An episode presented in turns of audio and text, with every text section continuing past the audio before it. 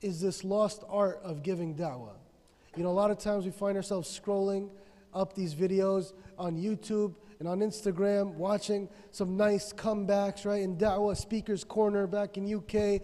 And we see Da'wah at its best, but we also see Da'wah at its worst, right? We see how, I think we were all exposed to how Da'wah should go and how Da'wah should not go. But the problem is, we don't know whether what we're looking at is the proper way to give da'wah. Just because a person won an argument does not mean that they won a heart and that they conveyed a message and that they delivered what they should be delivering as Muslims. So, inshallah ta'ala, today, uh, Sheikh Fahad is going to shed light on this lost art. Sheikh Fahad Tasleem, he came and joined our community in multiple programs in the past. He is more you know, he's closer to us than to need uh, a lengthy introduction. We all, alhamdulillah, benefit from his works and his research, alhamdulillah, his extensive research in so many different fields in Islam, alhamdulillah, Rabbil Alameen. But today we're going to explore the field of getting, of, of uh, the art of giving da'wah bi'idhnillah azza May Allah subhanahu wa ta'ala make us all du'at fi sabilillah and increase us in wisdom and in knowledge so that we may deliver the message. Sisters, inshallah, you're encouraged to come forward. If uh, you want to ask questions, definitely do uh, come forward so that the Shaykh can see you when you raise your hand and ask a question. Barakallah fikum. Assalamu alaikum rahmatullah. Shaykh Fahad, without further ado. Okay, Bismillah ar-Rahman ar-Rahim, Alhamdulillahi Rabbil Alameen. والصلاة والسلام على رسوله الكريم أما بعد.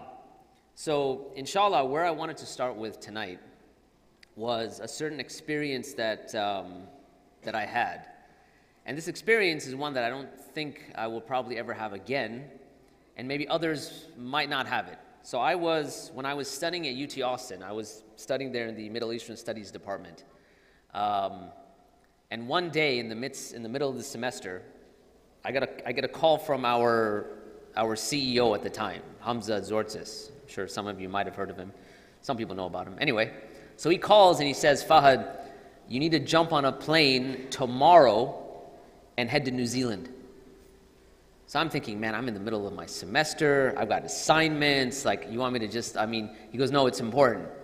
You know, after everything that's happened there, we need to have a presence there. Okay, so now what is he referring to? This was the time of which there was the shootings at Christchurch, for those of you who remember. So if you remember, a shooter had gone in, uh, shot up two masjids, not just one, two masjids, while people were praying Jum'ah, Salatul Jum'ah.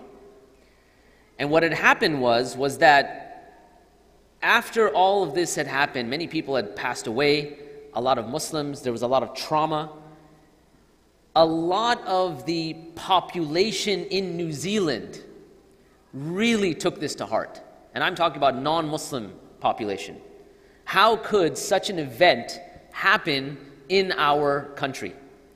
So, what resulted from that is that people wanted to come to the masjid and offer condolences. They wanted to learn about Islam.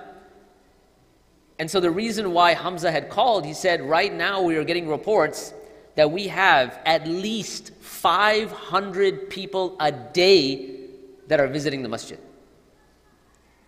And the issue is, is that if you've just lost a loved one, you are not in dawah mode. You're not, I mean, if you lose your son and someone says, okay, let's go make some dawah, you're not going to be like, yes, let's do it. So there was a severe, you can say, shortage. So myself, and for those of you know Imam Anwar Arafat, uh, I think he may have visited here, we jumped on a plane and we headed to New Zealand. And sure enough, it was like um, we had heard. We would get up at Fajr, and there'd be people waiting outside the masjid at Fajr, waiting to come in, waiting to offer their condolences, waiting to know about Islam, and all of this. And we would do, and we would basically be speaking to people from the time of Fajr all the way past Isha, all the way to like 11 or 12 at night.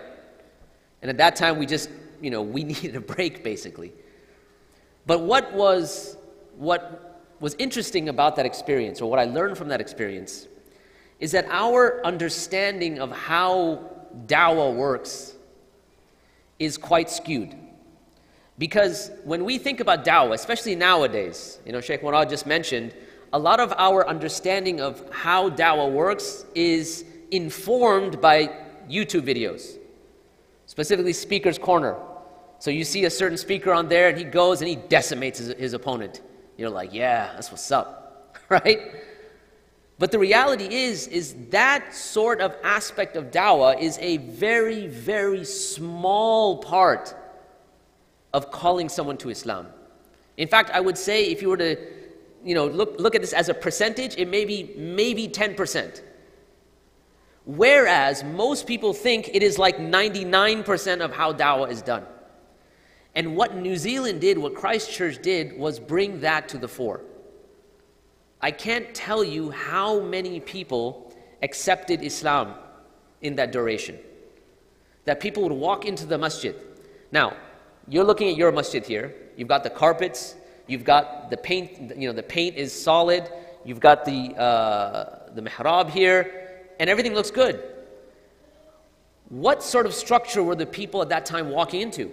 They're walking into walls that have like paper plastered all over it because of the bullet holes and things like that. Paper that's on the windows because the windows were shot through. The carpet has been taken out because the blood stains have to be cleaned off of it. All they're walking into is not a beautiful masjid like this, right? Allahumma barik. But what they're walking into is literally like an empty space. But something about that empty space distinguished it from other empty spaces where people would walk in and it wouldn't be about, tell me about Islam, it would be about, there's something different about this space. Something that I feel that I've never felt before. And it's one of the aspects that I, you know, that I saw this more than once. People would come in, it's like, you know, they may have come in with some sort of expectation. Like maybe they're used to going to church. And in church, you have seats, you have a pulpit, you have, you know, just, and you have a lot of, let's say, you know, ostentation, right? You've got a lot of decoration and things like that. And here you have this empty building, no chairs or barely any chairs. And it's like, it's almost like, what do you do here, right? And yet, that emptiness is something that was, in a sense, fulfilling for many people because they would walk in and they would express that. It's like, you know what? All of the busyness out in the outside world, I feel like it's all just gone. It just dissipated. Okay? People were coming there with a certain level of sorrow. People were in tears. Like these people that had passed away, how could this have happened in our country? And what you find is that, like I mentioned, many people accepted Islam. Now, while we were there, and as we were speaking to people, and I'll tell you about some of those conversations, inshallah, while we were there, there was another group that was visiting, answering the same call, you can say. And they perhaps came with a certain view of dawah as you see it on YouTube today, where it's like we got to go in fast and quick, give them the haqq, tell them about tawheed fast, and ask them to take the shahada. Now, the thing is, one of the elements that was missing in that was what you might call emotional intelligence. Because when people would ask them, like, okay, so tell me about these people that passed away, their response was extremely harsh. They would say, don't worry about the people that passed away, worry about yourself. You might end up in the hellfire. what? like, you know, and, and, and so, and let me tell you, and so they would continue on. Here are some of the rational reasons why you should accept Islam. Let me tell you about the kalam cosmological argument. Yani, you're, someone's coming in they're in this emotive state. And you're now moving on to this sort of rational argument. There's just such a disconnect that that group eventually, we petition, and even the people in the masjid petition for them to just leave, right? Like go somewhere else. One of the benefits that we had in the group that we were with is that we had with us a counselor. And she was very helpful. She was, had, she was joining us from Australia. And even in the language that we were using, she said, just be careful. All right? When you're speaking to someone who's lost someone, don't say the victims of this a, a particular tragedy. Okay? Because that puts them in a state of victimhood, like, you know, th- they're victims and so on and so forth. Rather, talk about the people that survived as survivors. It gives it a positive, you know, intonation. It gives it a positive aspect as opposed to a negative of you are a victim because you lost someone. Just simple things like that that are rooted in language. So, when it comes to what I wanted to speak about, when it comes to dawah itself, we have to understand there is much more, like Sheikh, Sheikh Murad just mentioned, there's a lot more than just debate. In fact, I wanted to give a type of categorization so we understand this and we, we've kind of conceptualized it in a way that's a little more precise. This concept of, uh, let's say, rational disputation, of arguing the point, of trying to provide intellectual and a rational defense of your, let's say, creed, your faith, your position, it falls under a certain rubric called apologetics. Okay? Now, apologetics is not an apology. So some people might think apolo- apologetics means to apologize. That's not what it's about. It comes from, you know, Plato's apology, where he's speaking about defending certain positions. So what apologetics is, it is a defense of a certain creed or a certain worldview or a certain paradigm. So this is one aspect, apologetics. Then you have something known as polemics. Polemics is not defending your own creed or your own worldview, it is criticizing someone else's worldview or someone else's faith, right? And you find these terms used quite a bit amongst Christians. So you have, you know, Christian apologetics and, you know, Christian polemics and things like that. It, they're useful in terms of our conversation tonight because what we realize is that dawah, only a part of dawah is related to apologetics and polemics an important part. Don't get me wrong. I'm not saying you never need to argue a point. But understand that we have, we have, we have given it so much value, it's as if we think that that is the end all be all of dawah. And the reality, it, it isn't. What is the objective of dawah? It's not a rhetorical question. So let me, let me hear from some of you. Why do we do dawah? What is the objective? Where are we trying to get to? Spread the message of Islam. Okay. Anybody else? Yeah. Invite. Yeah, to what? To obviously. Okay. All right. In, in, invite. Okay. What else? Sisters, what, what is the objective of dawah? Sorry? Turning knowledge? Spreading knowledge. Okay, jazakallah khair. Spreading knowledge. Okay. What else? Spreading the truth. Okay. Fulfilling our obligation. Very good. Okay. Yes, way back there, nice and loud. To save the humanity from going to hellfire. Very good. Okay. All right, last one, right here. Following the sunnah of the Prophet sallallahu alaihi wasallam. Okay. None of these are incorrect answers. All right? So, yes, it's an invitation. It's calling to the truth. It's calling to, you know, uh, it's, it's following the sunnah of the Prophet. All of those are under the rubric of dawah. No doubt about it. Okay? But the objective, to put it in a very precise way, is to take a person and move him from one state to a state where that person is closer to Allah. Okay? To make it just very simple. Now, that state could be that he's not close to Allah at all, he's not Muslim, or that that Muslim is far away and they're having doubts about Islam. It's just the point is to make them worshippers of Allah and better worshippers of Allah. Sometimes that happens by way of rational arguments. Most of the time, and I'm going to say this, and this might get me in some trouble, most of the time, that is not the case. So at Sapience, we run a service called Lighthouse Mentoring. All right? And uh, Sheikh Murad was mentioning mentors. He said, You guys have 40 mentors here or something like this? All right, mashallah.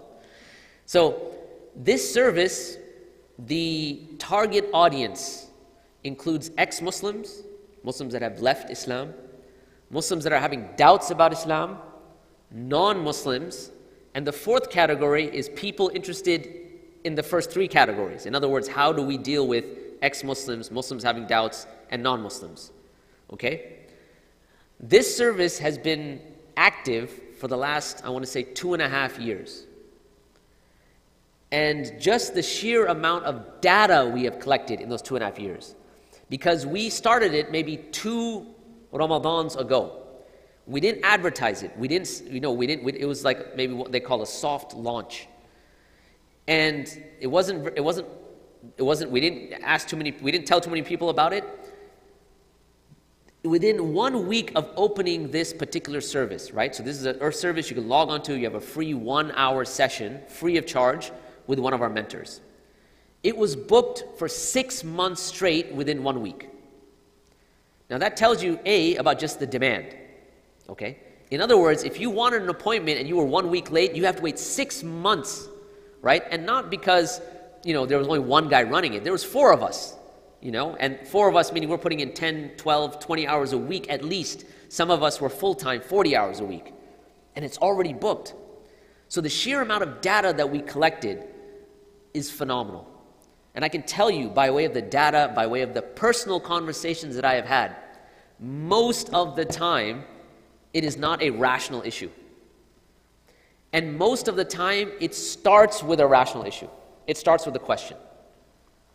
Oh, I don't really understand this particular hadith. How could this hadith really be true if we understand in science, yada, yada, yada, yada, yada, yada? Okay? If a person does not have the skill set to be able to navigate and investigate what's going on behind the scenes, they will jump into just answering the question. And that is a major faux pas. That's a major mistake. Because at the end of the day, many times, it is not a rational issue that someone is having. It is something that is much deeper than that. I'll give you an example. I had um, just, I think it was last week, there was um, a person that logged on. They said, Look, I need you to, to explain to me how I can convince someone about the issues related to feminism and the fact that Islam is not, as they perceive, a patriarchal religion. Okay? So now, one approach I could have said, I said, okay, okay, let's now, let's deconstruct that. Feminism has some philosophical assumptions. Okay, one of those assumptions within feminism. By the way, uh, what is feminism? Before I start blabbing on about what, what, anyone, someone help me out. What do we mean by feminism? What's feminism? Okay, everyone has their own idea of what it is. Okay, all right. Anybody else? We a postmodernist here, Yanni. Whatever, everything goes. Okay, yeah.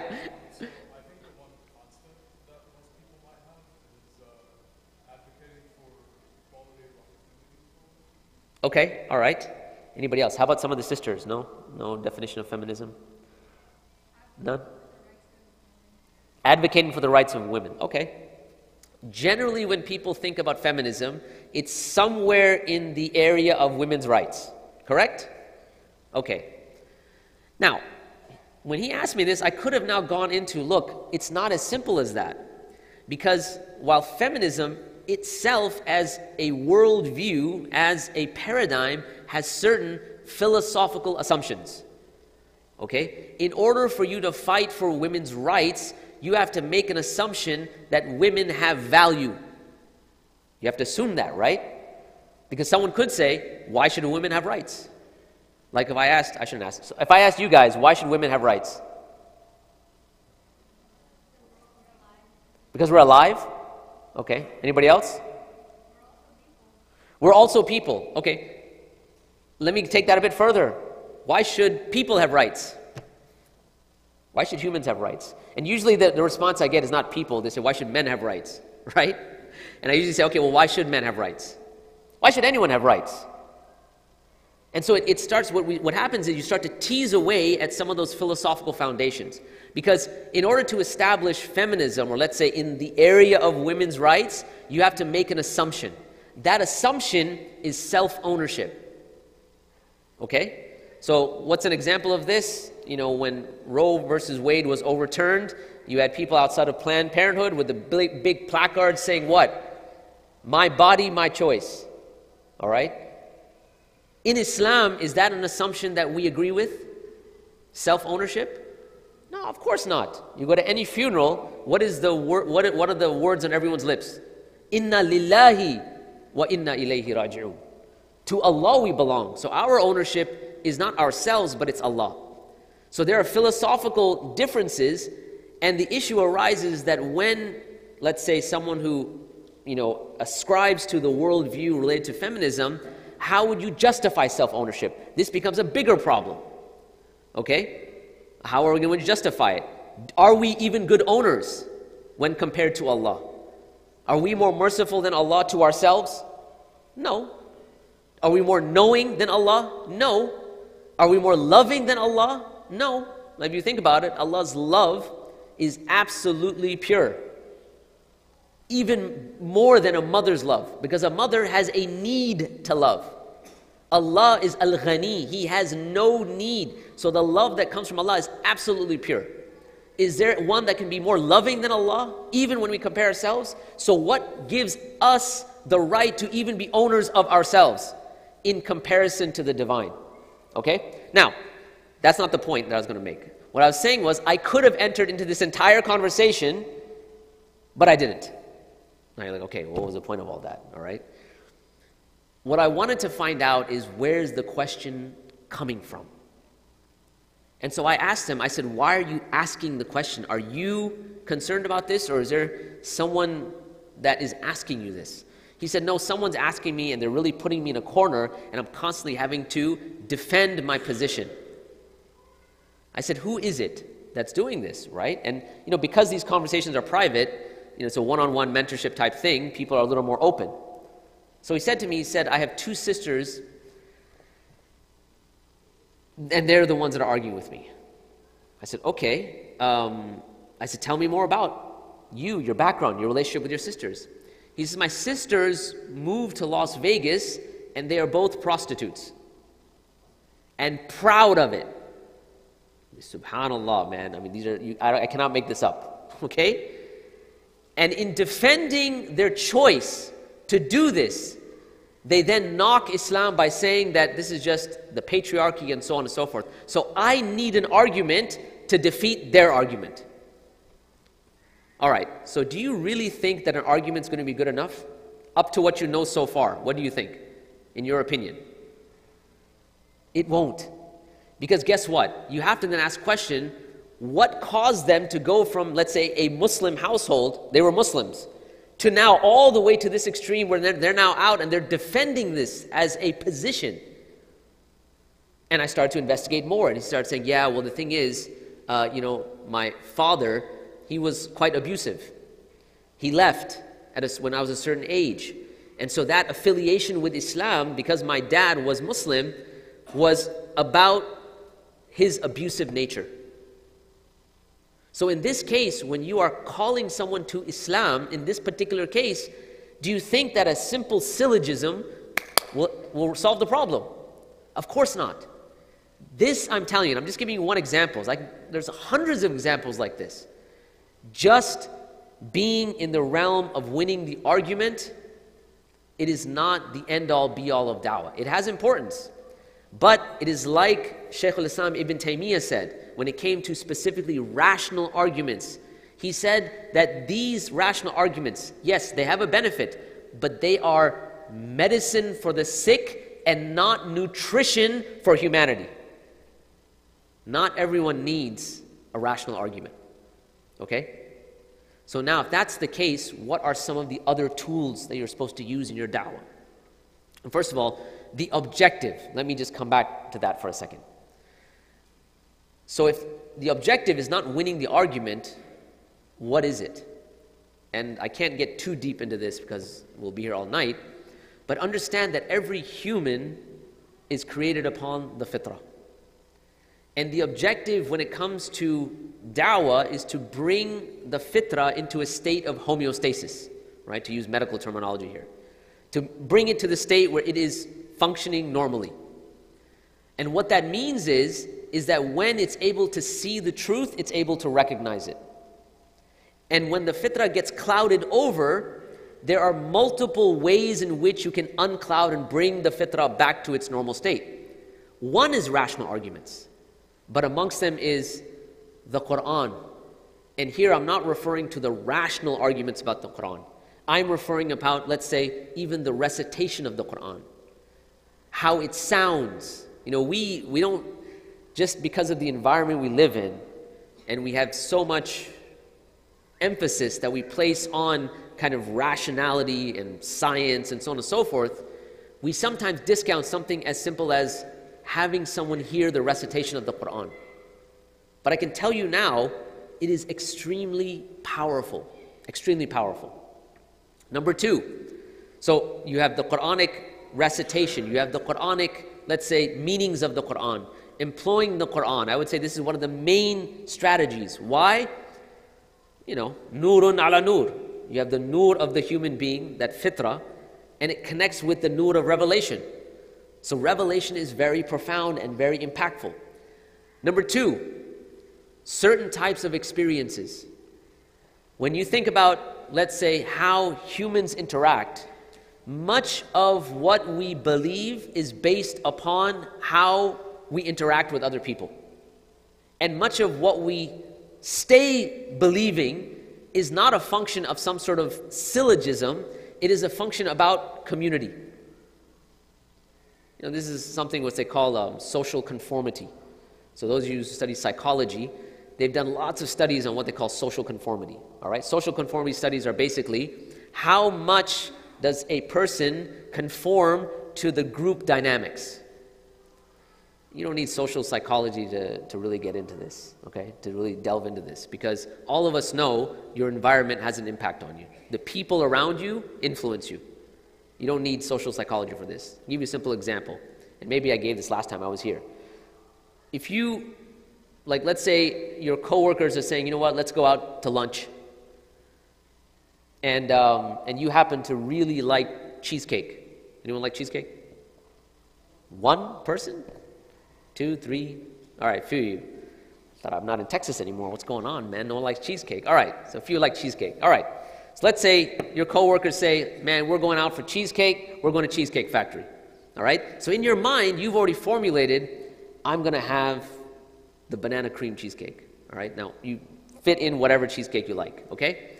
And so now it's like 9 a.m. You're already thinking about this cheesecake, and then you know, come like 11:30, now it's like time. We're going to Cheesecake Factory. This is great. So you get to Cheesecake Factory. You've got like 20 more of your coworkers. They're all there. You know, you have your food, and now that that moment arises. It comes. It's finally here. The waiter comes and says, "Can I interest you in some dessert?" Ah, music to the ears. And then he asks one of your coworkers who's sitting at the other end of the table, and that coworker says, You know what? I'm full, I'm good. And then the second work coworker says, No, I think I'm going to pass on dessert. And then the third coworker says, I'm full, I'm good. Until 25 coworkers pass, and all of them had said, No, I'm good, I'm full. Are you really going to be the mujahid or the mujahida that says, I don't care about anyone, I am having that cheesecake? Probably not. Okay? Maybe. Maybe you have that sort of just gall and you just love cheesecake that much, but most likely not. Okay? And this is a function of social conformity. And it's and so when it comes to how do we uncloud the fitra, part of that is the environment someone's in.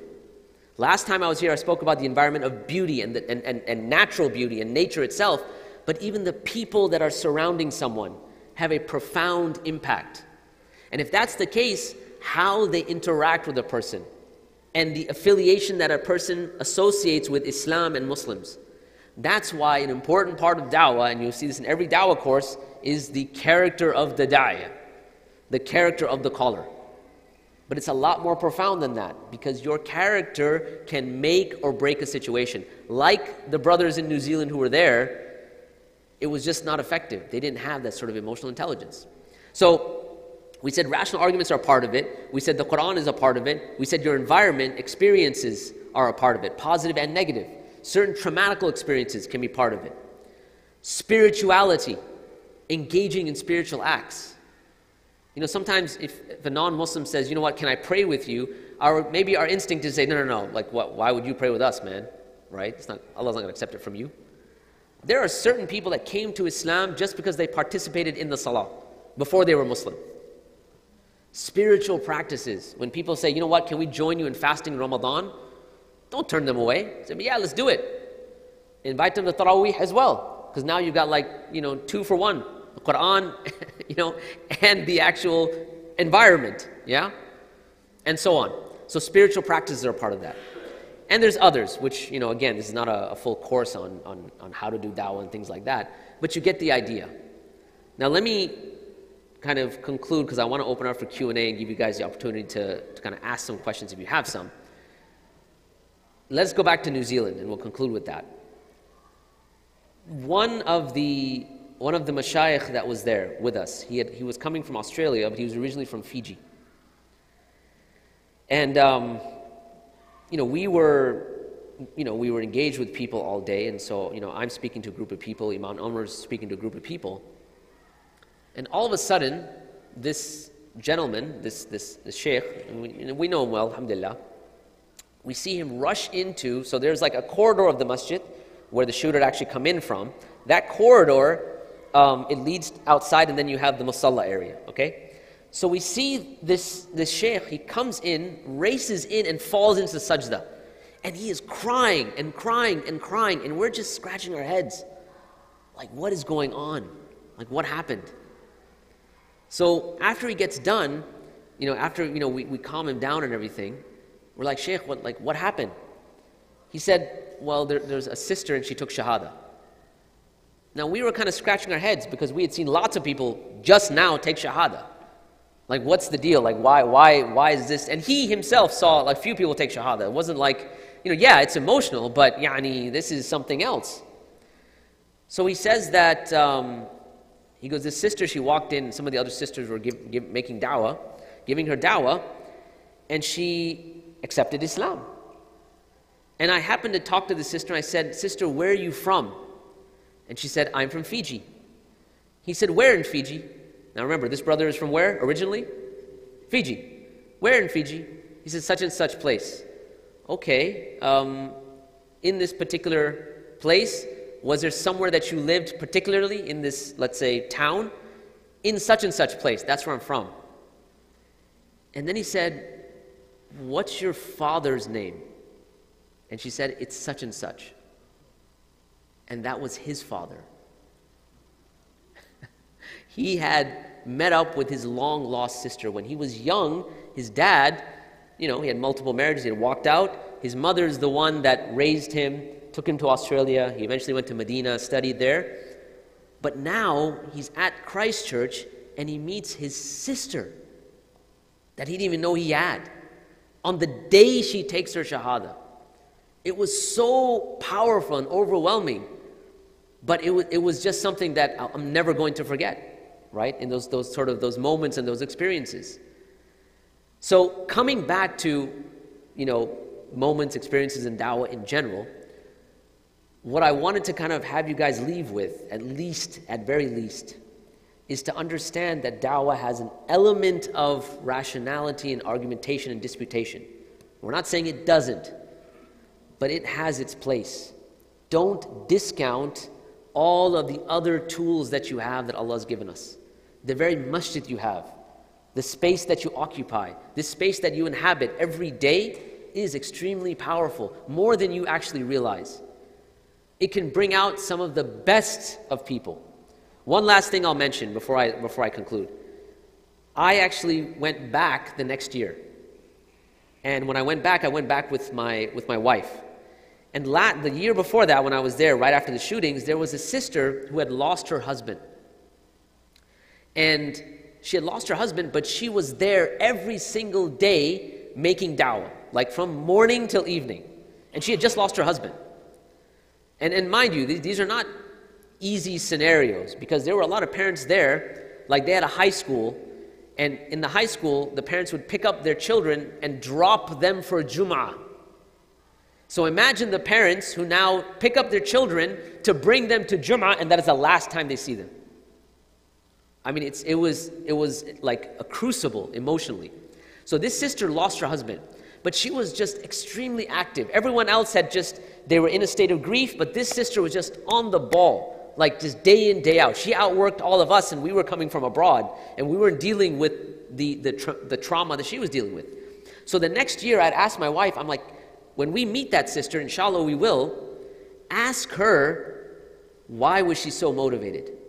Why was she so motivated to, to call people to Islam?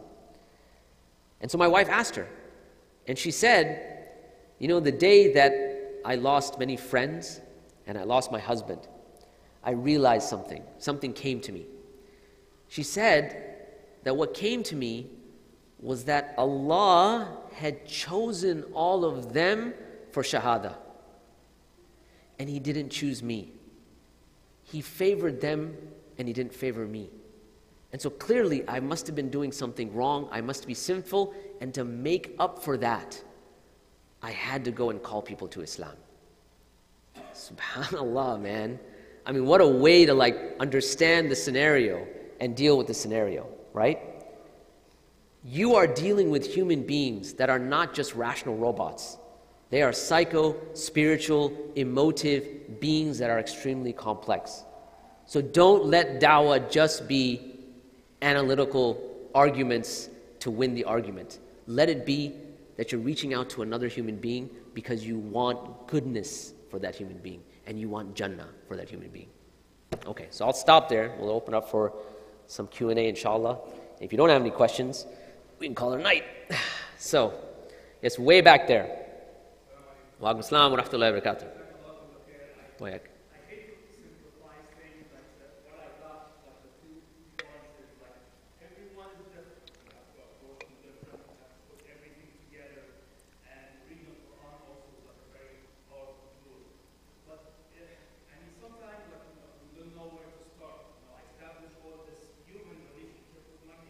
Sure.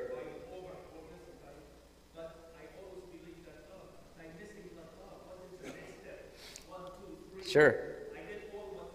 Sure. Right. Did you give them cookies?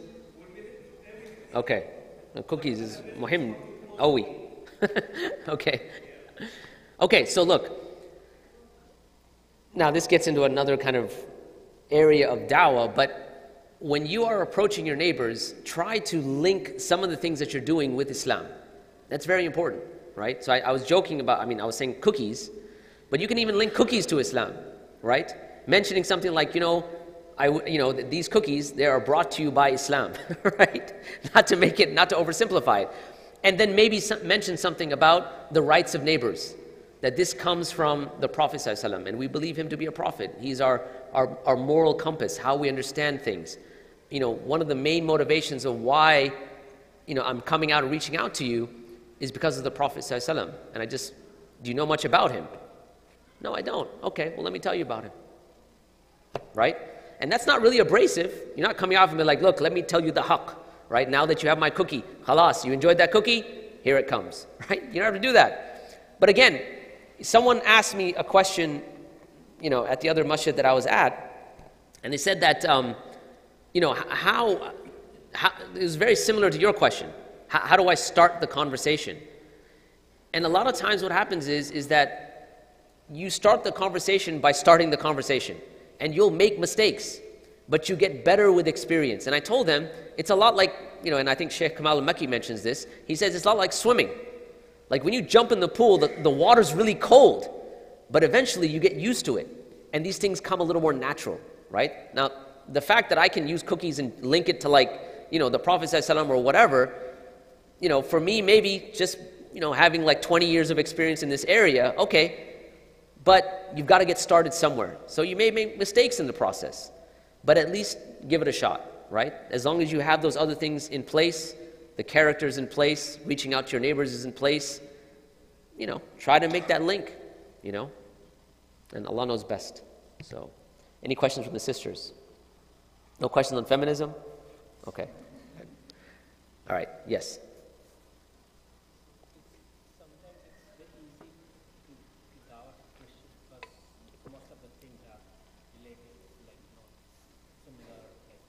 Sure. Most difficult part for me is like to Hindus. Hindus? Yeah. Okay.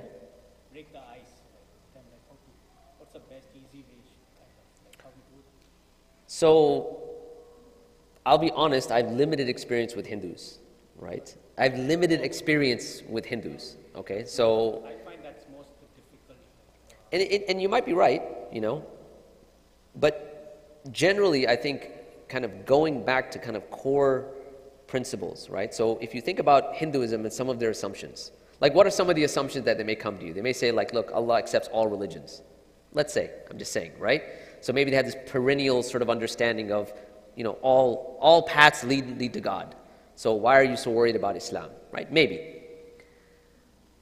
One of the things that actually in this course that we just did, we teach is the conceptualization. Now, this might get a bit technical, so just stay with me for a second.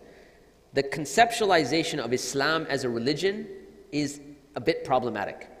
Okay, and I'll tell you why. So, one, so in the last section, or where I'm coming from, there's a thesis that I presented, and I said I would argue that Islam is not a religion. And you might say, like, what do you, what do you mean it's not a religion, right? And when I say it's not a religion, I don't mean that in some sort of black and white, clear way. What I mean is, when people hear the word religion, there's a certain perception of what religion is. All right? There's certain assumptions. So religion is private. It has a domain. You can have religion and non-religion. Okay? Um, it doesn't get involved in things like, let's say, politics. Uh, you can separate religion from your life. All of these assumptions are part of the concept of religion. When you take Islam and you try to fit it into that box, it's actually a bit of a problem.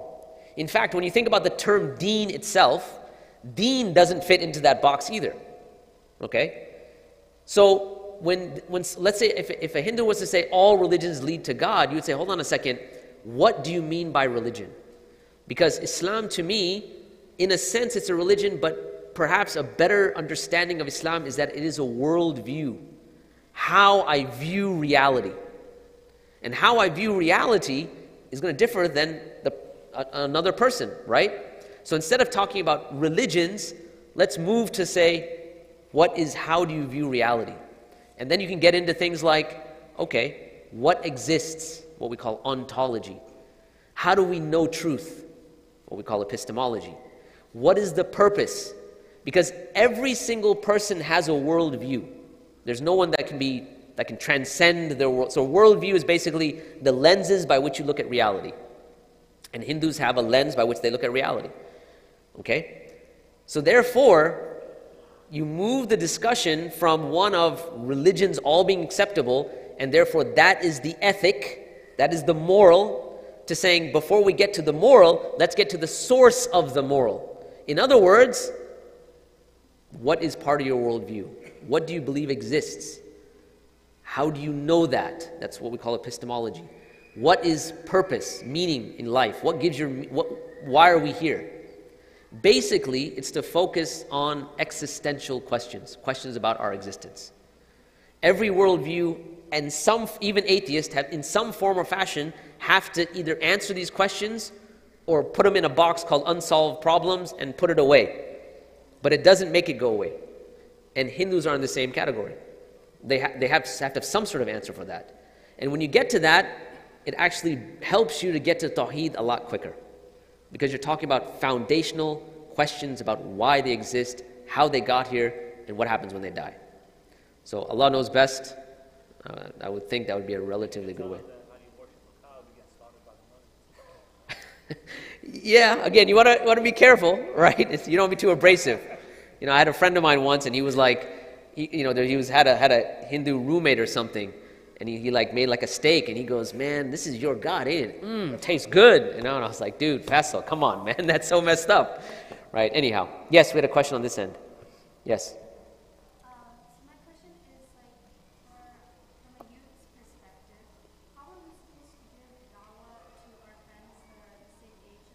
Sure.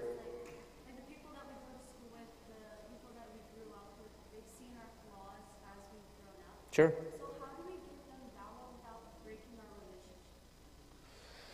Okay. Um,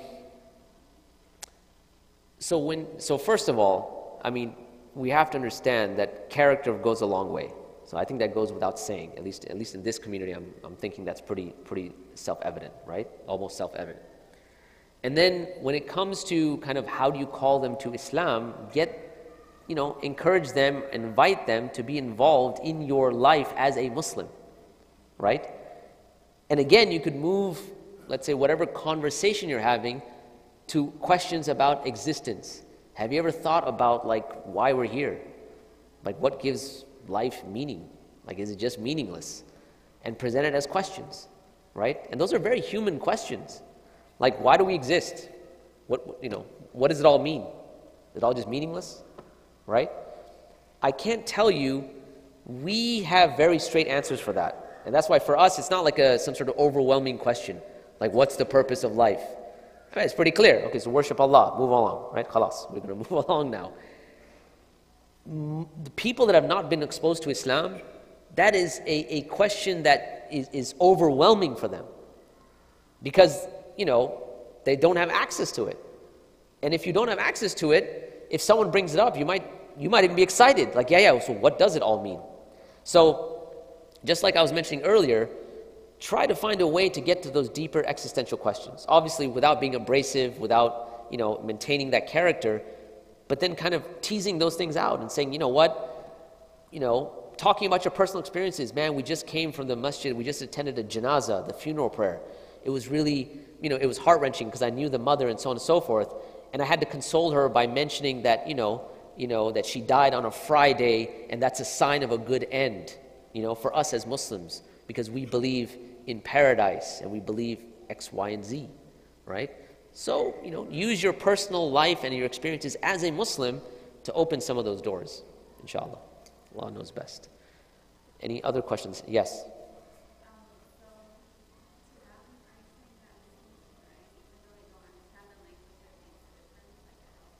So, sorry, could you repeat that? Yeah. Yeah. How?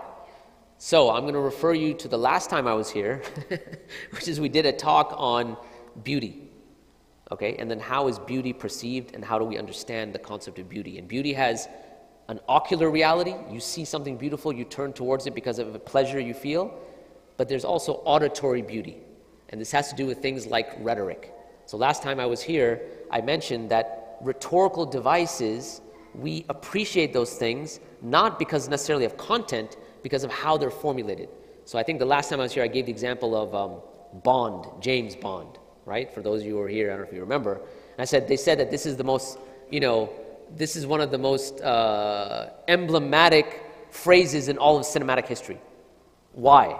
I mean, the guy's just telling you his name. He could have said first name James, last name Bond, right? Or I am James Bond. Why is it that there's some sort of panache when he says Bond, James Bond. It's just, it sounds good. Why? Well, because it is, it is a rhetorical device that's called a diacope, which is in the form A, B, A. And you hear a lot of things like that. So, burn, baby, burn. Home, sweet home. It's a particular rhetorical device. It's not about the information, it's about how it sounds and the fact that there's a pleasure component that you appreciate, which may not be, in, may not be directly linked to the meaning. Okay? And there's an attraction there. So therefore, we understand that if that's true with something like the English language, it's true with all languages, they have rhetoric or like rhetorical devices, how much more so with kalam Allah, with the speech of Allah subhanahu wa ta'ala. So yeah, I would say that even exposure to the Quran is, is, is good. It, it has its own effect, right? Okay. Were there, so can I get one from here and then come back to you? Okay, yes. Yeah. So brother, at high level you mentioned about how you should do. Sure. And what you should do. Yeah. Can you talk about what you should not do You should, what you should not do. Um, I think, you know, that's almost intuitive, right? Like I mentioned some of the brothers in, in, in, who were there. I mean, you, you want to not be abrasive. Let's just put it that way, right? And just that's a, a, a normal human reality, right? If you are going to be abrasive and let's say rude or very kind of direct, and that's something that's going to turn people off from the message itself, right? So the first thing is kind of make sure you, you check your own character. Be aware of yourself. And sometimes, you know, people can be in a state of impatience and you can end up being rude, right? Someone cuts you off in traffic, you're like, whoa, you know, but you are a reflection of Islam when you're doing that, right? Like I used to have a friend, and every time he got pulled over, you know, he'd roll down his window and the cop would be like, oh, so you're going really fast, huh? And he would be like, yeah, man, I'm really sorry. By the way, I'm Hindu, right? because he didn't want to give Islam a bad reputation. Now, I'm not saying you do that. Obviously, that was totally wrong. But you understand the idea is understand that you are an ambassador of this deen, whether you like it or not. So you have to be aware of yourself. So character, first and foremost, is one thing you have to be really cognizant of. Um, as far as other things, you know, you know, the type of speech that you have, words that you choose, and a lot of that's going to come by way of practice. You know, one of the issues is that we, very few of us, I shouldn't really say it, very few of us, many of us don't have practice in actually speaking to non Muslims about Islam. And forget that, even like ex Muslims or other Muslims, it's just not something that we engage in on a daily basis. I mean, we're busy, we've got stuff to do, people to meet, bills to pay. So, okay, fair enough. But that means we need to take a little bit more of a proactive approach then, right? Because you have a whole population of people that are walking around in the dark. And you have a group of people that the angels, when they see them in this masjid, they see light. But what does it mean when that light is not being shown out to the rest of humanity? Now, I'm just saying, just throwing it out there, all right? So, I think that was a bit of a long answer to what you asked, but anyway, so, make sense? Yeah? Okay. Yes, sister. The Dawa company? Oh, Lighthouse Mentoring. So, no problem, inshallah. Dawah, no, it's good. It's, yeah. First of all, thank you very much for, it was very informative. Fine. But Sheikh, as I convert myself, the Quran saying, whoever Allah guides, no one could misguide this person. Sure. And whoever Allah misguides, no one could guide So is there really a a correct way or a wrong way to give dawah? Because the end point is, inshallah, uh, for instance, you may, maybe become a Muslim when you give dawah. Sure. So, with this statement from the Quran, Yeah. that I just said, Yep. is there any a right way, a correct way, or wrong way? Because just now you, you, you said some points Sure. which we shouldn't do, Yep. and you said some points which you think we should do. Yep. You even talk about the lady, the psychologist, or whatever. Yep. her methods Sure. so. Right. But if Allah is the one who guides the person, Sure. So this comes into the difference of what do we mean by hidayah. So hidayah guidance is classified into you can say two broad categories. You have hidayatul irshad and you have hidayatul tawfiq. Hidayatul tawfiq is that internal guidance that Allah puts in the heart of a person. Okay? Hidayatul irshad is more what we call like, you know, that you are guiding someone by simply telling them you should do such and such. So let me give an example. Let's say someone asked me for directions to go somewhere, okay? Now, and this might be a dated example because we all have Google Maps, but let's just pretend like the guy lost his phone or something, okay? So now I tell him, okay, you're going to go down you know, this street, make a right, make a left, and you'll get to your destination, right? inshallah. Now, that is a type of guidance that I'm just informing him, I'm just giving him information.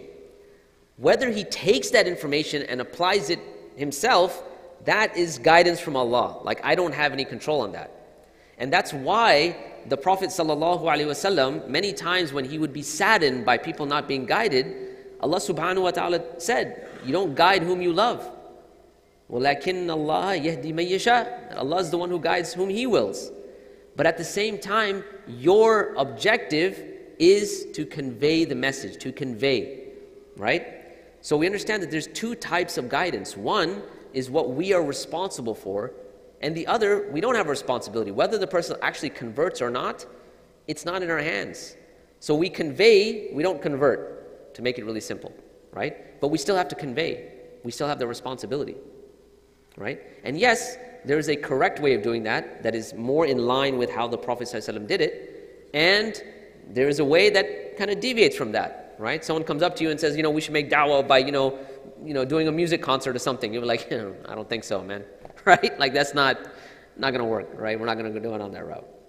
So Allah knows best. Any other questions from the sisters? Yeah.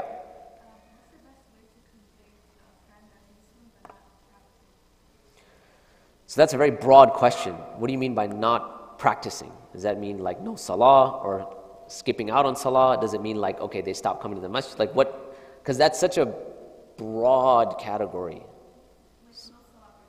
Okay. So maybe the objective here is to get them to start praying. Let's just say, let's take that as an example. You've got to find out why they stopped, if they were praying at all. I mean, if they were never praying in the first place, then it's up to you to say, you know what, this is why salah is important, and so on and so forth. But let's say they stopped praying. So now it's not a simple matter. Now you have to kind of investigate okay, what was the reason they stopped praying?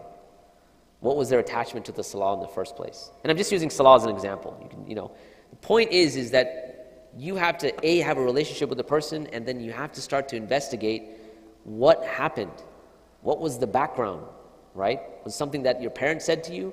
Was it something that you know someone in the masjid like you know just yelled at you? Because again, you have those emotional associations, and those are really the triggers, as opposed to, you know, I don't pray because it doesn't make sense. Usually that's not the case. There's something, there's some, what they call antecedent that is back there that you have to kind of investigate and see, all right, so what's going on? Like what happened? You know? Okay. Last question? Okay, can I let him ask because you already got a chance, so I'm going to go ahead and give it to. Go ahead.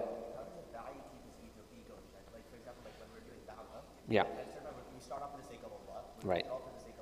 Yep. Sure. Right, like you the man. Right, okay. How do you keep your dawah, in, or not your dawah, your, your ego in check when you are making dawah, right? Which is a common problem, by the way. And especially if, like, you know, you're doing like YouTube dawah or something like that, then that just, you know. So, one of the pieces of advice that some of my teachers gave me, they said, look, one trick of shaitan will be like, look, you're showing off, you are doing what's known as riya, you're showing off your deeds, stop doing it. But that's not the right option. Because as Qadi Iyad said, the one who gives up a deed because of riya is committing riya. Right? So that's not an option. You have to continue making dawah. But what do you do in that case is, and one piece of advice, and there's actually a number of pieces of advice, but let me just give you one, is to bolster that, augment that with many acts of worship done in private. So ask yourself, how much tahajjud am I doing? Right? And, and nowadays, nights are long, days are short. Good time to start, right? How much am I going out and, let's say, giving charity without anyone else knowing? Am I doing any fasts? How much am I fasting that nobody knows? And so on. So, one way of dealing with that is to do many, start doing a lot more, let's say, copious acts of worship that are done in private without leaving off the public acts that we're doing and dawah being one of them.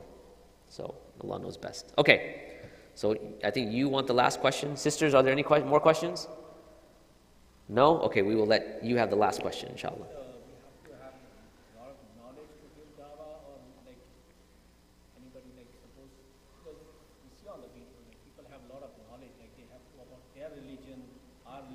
Sure. Sure.